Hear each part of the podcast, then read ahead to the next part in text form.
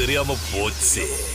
Hi, hello, welcome to இது தெரியாமல் போச்சு. இன்றைக்கி டாபிக் என்ன அப்படின்னு பார்த்தீங்கன்னா, பாப்புலேஷன் பற்றி பேச போகிறோன்னா அப்படின்னா இல்லைங்க. இன்றைக்கி உலகத்தில் பார்த்தீங்கன்னா கிட்டத்தட்ட இந்த பூமியில் 8 பில்லியன் மக்கள் வாழ்ந்துட்டுருக்காங்க இந்த பூமியில். ஸோ அப்படி 8 பில்லியன் மக்கள் வாழ்ந்துட்டுருக்கும் போது நம்ம வந்து எத்தனை நூற்றாண்டுகளாக இதை பார்க்குறோம் அப்படின்னா, 2 நூற்றாண்டுகளாக நீங்கள் கணக்கு எடுத்தீங்க அப்படின்னா, ஒரு 1 பில்லியன் மார்க்கை க்ராஸ் பண்ணுறதுக்கு 2 நூற்றாண்டாக இருக்குது. அது 2 சென்ச்சுரிஸ் ஆகிருக்கு. பட் இப்போது பார்த்தீங்கன்னா 8 பில்லியன் வந்து பாப்புலேஷன் இருக்குது இந்த உலகத்தில், அதாவது இந்த பூமியில். அப்படி இருக்கிற இந்த உலகத்தில் இவ்வளோ மக்கள் தொகை இருக்குது அப்படின்னு நம்ம வந்து தெரிஞ்சுக்கிட்டாலும், நமக்கு இந்த வேர்ல்டு பாப்புலேஷனில் தெரியாத most interesting, most surprising, most fascinating facts இருக்கா அப்படின்னா, எஸ் இருக்குது. அது என்ன அப்படின்றது தான் இன்றைக்கி உங்களுக்கு நான் சொல்ல போகிறேன். இதை நீங்கள் கேட்ட ஒருபாடு நீங்களும் சொல்ல, ஆஹா எனக்கு இது தெரியாமல் போச்சு அப்படின்னு சொல்ல. அது மட்டும் இல்லாமல் உங்களோட ஃப்ரெண்ட்ஸுக்கும் நீங்கள் கேஷுவலாக பேசும்போது பாப்புலேஷனை பற்றி யாராவது டாபிக் வந்ததுன்னா இதை ஷேர் பண்ணுறதுக்கும் உங்களுக்கு ரொம்ப யூஸ்ஃபுல்லாக இருக்கும்.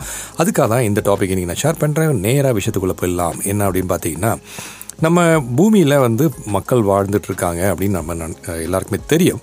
ஆனால் மெஜாரிட்டி வந்து எங்கே இருக்கிறாங்க, எந்த இடத்துல இருக்கிறாங்க அப்படின்றது உங்களுக்கு தெரியுமா அப்படின்னு பார்த்தீங்கன்னா, ஒரு மேஜர் காண்டினென்ட்டில் தாங்க இருக்காங்க. ஆமாங்க, பூமியில் பல காண்டினென்ட்ஸ் இருக்குது உங்களுக்கே தெரியும். அப்படி இந்த ஏர்த்தோட காண்டினென்ட்ஸில் ஈக்குவலாக டிஸ்ட்ரிபியூட் இருக்காங்களா பாப்புலேஷன்னா கிடையவே கிடையாது.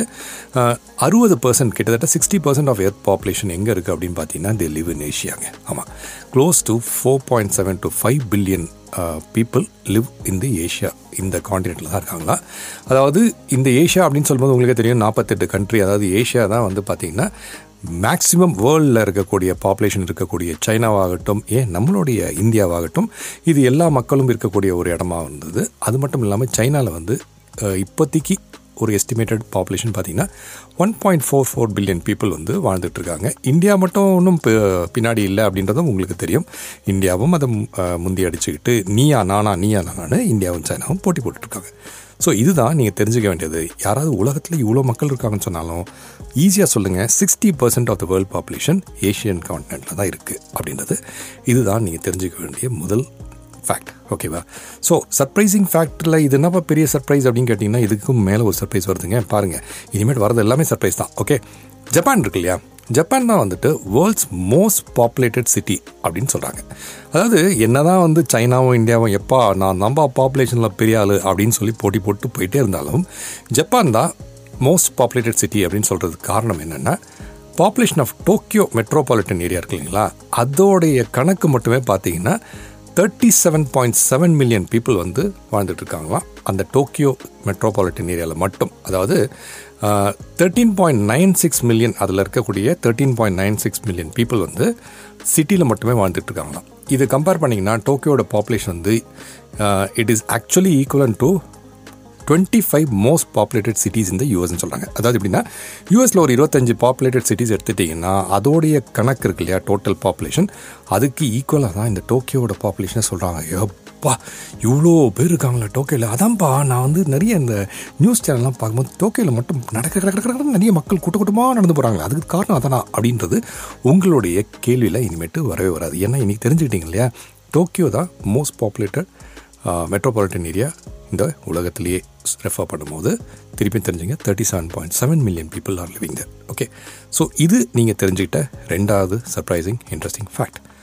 ஓகே, நமக்கு வந்துட்டு எங்கே பாப்புலேஷன் ஜாஸ்தியாக இருக்குன்றது பார்த்துட்டோம். ஆனால் எந்த இடத்துல வந்து ரொம்ப டென்சஸ்ட் பாப்புலேஷன் இருக்குது அப்படின்னு பார்த்தீங்கன்னா, மொனாக்கோ. ஓகே, மொனாக்கோ தான் வந்துட்டு வேர்ல்ட்ஸ்லேயே ரொம்ப வந்து smallest country by geographical size. Okay, area wise பார்த்தீங்கன்னா அதுதான் ரொம்ப ஸ்மாலஸ்ட் கண்ட்ரி.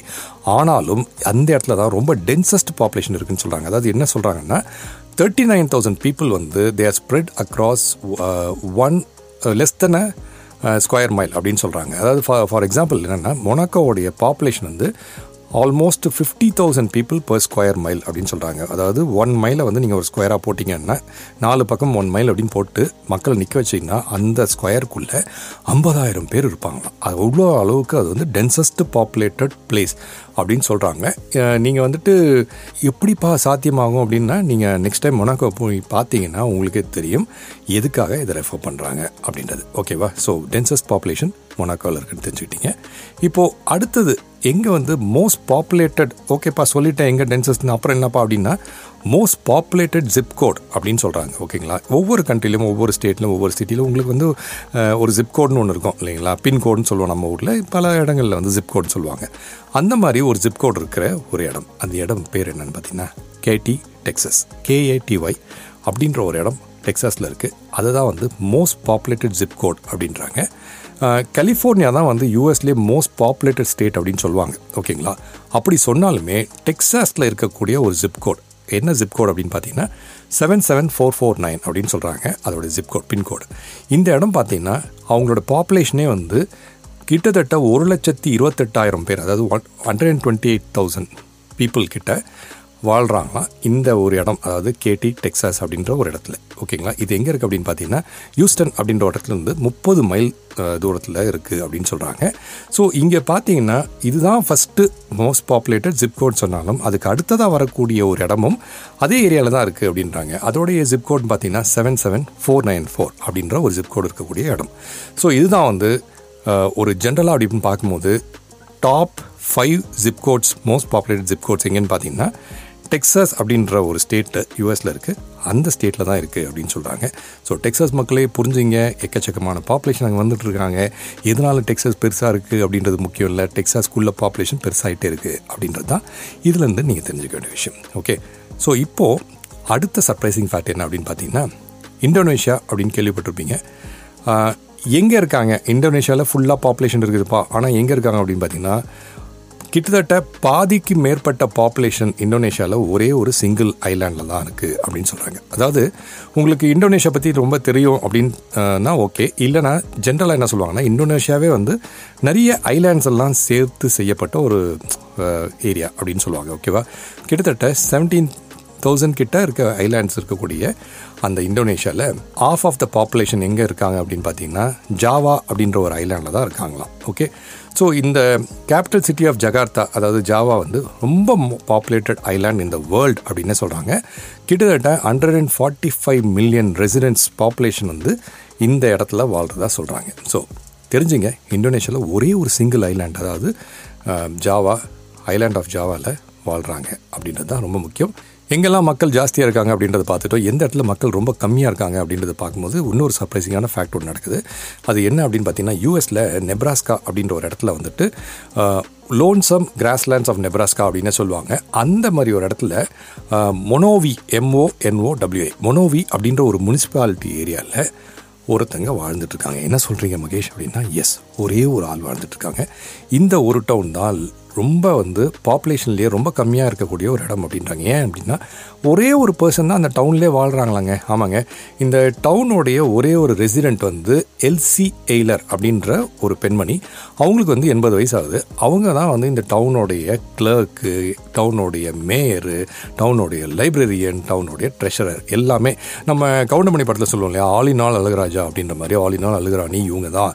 இந்த மொனோவியில் வந்து இது யூஎஸோட சென்சஸில் இவங்க வந்து ஆட் பண்ணியிருந்தாலும் இவங்களுடைய ஃபண்ட்ஸு எல்லாமே பார்த்தீங்கன்னா இவங்களுடைய ஒரே ஒருத்தங்க இருக்காங்களா வாழ்ந்துட்டுருக்காங்களா அவங்கக்கிட்ட தான் வருது அப்படின்றாங்க.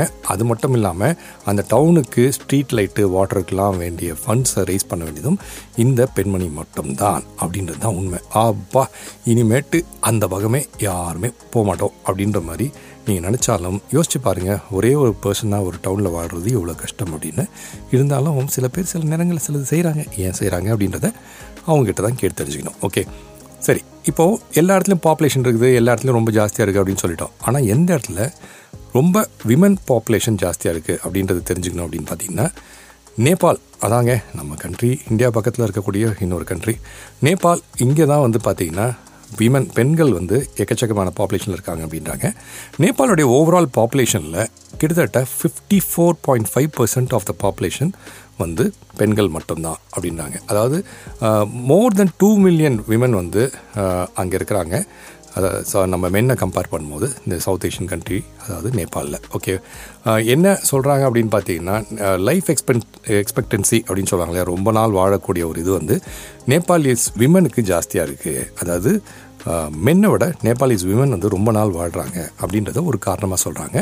அது மட்டும் இல்லாமல் நேபாளிஸ் மென் வந்து நிறைய பேர் வந்து அப்ராடுக்கு மூவ் ஆகிறாங்க, ஆனால் விமன் வந்து அங்கேயே தான் இருக்கிறாங்க அப்படின்றதாலையும் இதோடைய பாப்புலேஷன் பர்சன்டேஜ் வந்து இன்க்ரீஸ்டாக காட்டுது அப்படின்னு சொல்கிறாங்க. இதுவும் ஒரு ஃபேசினேட்டிங் ஃபேக்ட் உங்களுக்கு தெரிஞ்சுக்க வேண்டியது. The most least populated state இந்த யூஎஸ் எதுன்னு பார்த்தீங்கன்னா வயோமிங். இங்கே பார்த்தீங்கன்னா ரொம்ப கம்மியான மக்கள் தான் வாழ்கிறாங்க. யூஎஸில் பல ஸ்டேட்ஸ் இருந்தாலும் இந்த ஸ்டேட்டில் தான் ரொம்ப கம்மியான மக்கள். என்னென்னா லாஸ்ட்டாக எடுத்த யூஎஸ் சென்சஸ் பிரகாரம் இங்கே வந்துட்டு 580,000 ரெசிடென்ட்ஸ் தான் இருக்கதா சொல்கிறாங்க. அதாவது 580,000 பேர் தான் வாழ்கிறதா சொல்கிறாங்க. இதோடைய மோஸ்ட் பாப்புலர் சிட்டி வந்து செயன். இந்த இடத்துல பார்த்தீங்கன்னா 65,000 பேர் வாழ்ந்துட்டுருக்கதா சொல்கிறாங்க. ஸோ இதுதான் வந்து ரொம்ப கம்மியான பாப்புலேஷன் இருக்கக்கூடிய ஸ்டேட் யூஎஸை பொறுத்த வரைக்கும். ஓகே, நான்ப்பா யூஎஸ் மட்டுமே சொல்லிகிட்ருக்கேன், நமக்கு வந்துட்டு வேறு எதுவும் இன்ஃபர்மேஷன் ரொம்ப சுவாரஸ்யமானது இல்லை அப்படின்னா இருக்குங்க. நம்ம எத்தனை வருஷம் வாழ போகிறோம் அப்படின்றது பார்த்திங்கன்னா அதுலேருந்து நீங்கள் கணக்கு போட்டு பார்த்துக்கலாம். அதாவது 2050, இப்போ நம்ம இருக்கிறது 2023, 2050ல் இந்த பூமியில் வந்து கிட்டத்தட்ட 10 பில்லியன் மக்கள் வாழக்கூடும் அப்படின்னு ஃபோர்காஸ்ட் பண்ணுறாங்க. அதாவது இப்போதுலேருந்து ஒரு 30 வருஷம் கணக்கு எடுத்திங்கன்னா வேர்ல்டு பாப்புலேஷன் வந்து ஒரு 2.2 பில்லியன் பீப்புள்.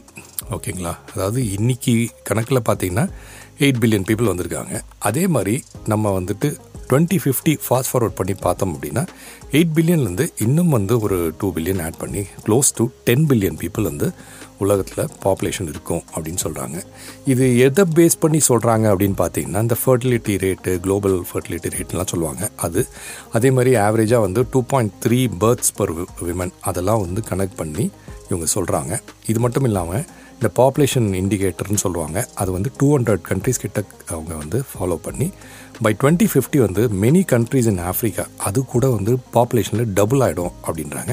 ஸோ உஷாராக மக்களே, எந்த கண்ட்ரியில் இருக்கீங்கன்றதை பார்த்து அந்த பாப்புலேஷன் எப்படி ஆகுன்றதை பார்த்தும் நீங்களும் ஃபோக்கஸ் பண்ணிக்கலாம் உங்களுடைய வாழ்க்கை தரம் எப்படி இருக்கும் அப்படின்ட்டு. ஓகே, ஸோ இன்னொரு முக்கியமான விஷயத்தை சொல்லிவிட்டு இந்த டாப்பிக்கை முடிச்சுக்கலாம். அது என்ன அப்படின்னு பார்த்தீங்கன்னா 2050ல் 10 பில்லியன் வரப்போகுது அப்படின்னு சொல்லுவீங்களா, அதே 2050ல் வேர்ல்டு பாப்புலேஷன் அப்படின்னு பார்க்கும்போது கிட்டத்தட்ட ஒரு 9 ஸ்பெசிஃபிக் கண்ட்ரியில் தான் வந்து க்ரோத் இன்க்ரீஸ் ஆக போகுது அப்படின்றாங்க. அதாவது மெனி கண்ட்ரிஸ் இன்றைக்கி தேதியில் பார்த்தீங்கன்னா ஷ்ரிங்க் ஆகிட்டுருக்கு பாப்புலேஷனில், ஆனால் சில முக்கியமான கண்ட்ரிஸ் மட்டும்தான் வந்து இன்க்ரீஸ் ஆக போகுது. அதாவது 50% மேலே பாப்புலேஷனில் இன்க்ரீஸ் ஆகுது அப்படின்றாங்க. அதில் என்ன ப்ரெடிக்ட் பண்ணிக்காங்கன்னா ஒரு 9 கண்ட்ரி வந்து இன்க்ரீஸ் ஆக போகுது அப்படின்றாங்க. யுனைடெட் ஸ்டேட்ஸ் பிரகாரம் இந்த கண்ட்ரிஸ்லாம் என்னென்ன அப்படின்னு பார்த்தீங்கன்னா India, Nigeria, Pakistan, Democratic Republic of Congo, Ethiopia, Tanzania, Indonesia, Egypt and United States. இந்த 9 கண்ட்ரி வந்து 50% பாப்புலேஷன் இன்னும் இன்க்ரீஸ் ஆக போகுது. ஸோ 2050ல் பார்க்கும்போது இப்போ இருக்க பாப்புலேஷனோட 50% இன்க்ரீஸ்டாக இருக்கும் அப்படின்னு சொல்கிறாங்க. இது யூஎனோட ரிப்போர்ட்லேருந்து இவங்க சொல்லியிருக்கக்கூடிய ஒரு முக்கியமான விஷயம். ஸோ இந்தந்த கண்ட்ரிஸில் நீங்கள் வாழ்ந்துட்டுருக்கீங்க அப்படின்னா உங்களுக்கே தெரியும் இந்த பாப்புலேஷன் எப்படி இருக்க போகுது. இன்னும் 30 வருஷம் கழிச்சு இந்த பாப்புலேஷன் இன்க்ரீஸ் ஆகிறதால உங்களுடைய வாழ்க்கை தரம் எப்படி வந்து மாறப்போகுது அப்படின்றத நீங்கள் ப்ரெடிக்ட் பண்ணிக்கலாம். ஸோ இதுதான் வந்து பாப்புலேஷன் பொறுத்த வரைக்கும் நம்ம ஜெனரலாக பேசாத சில விஷயங்கள்.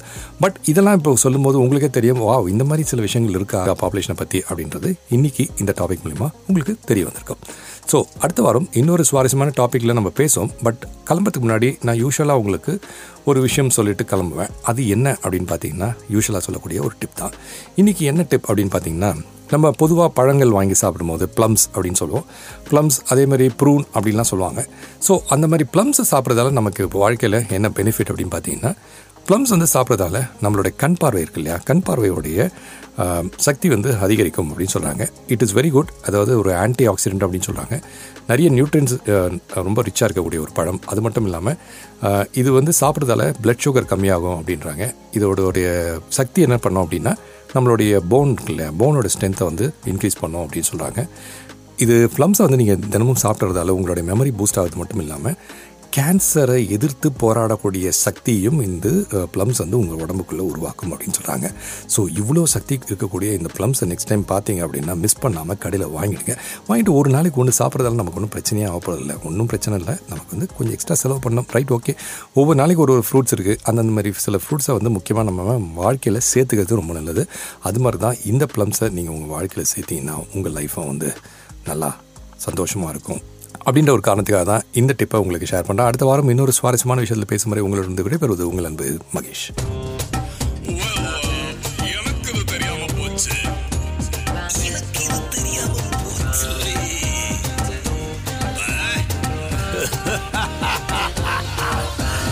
இது தெரியாம போச்சு.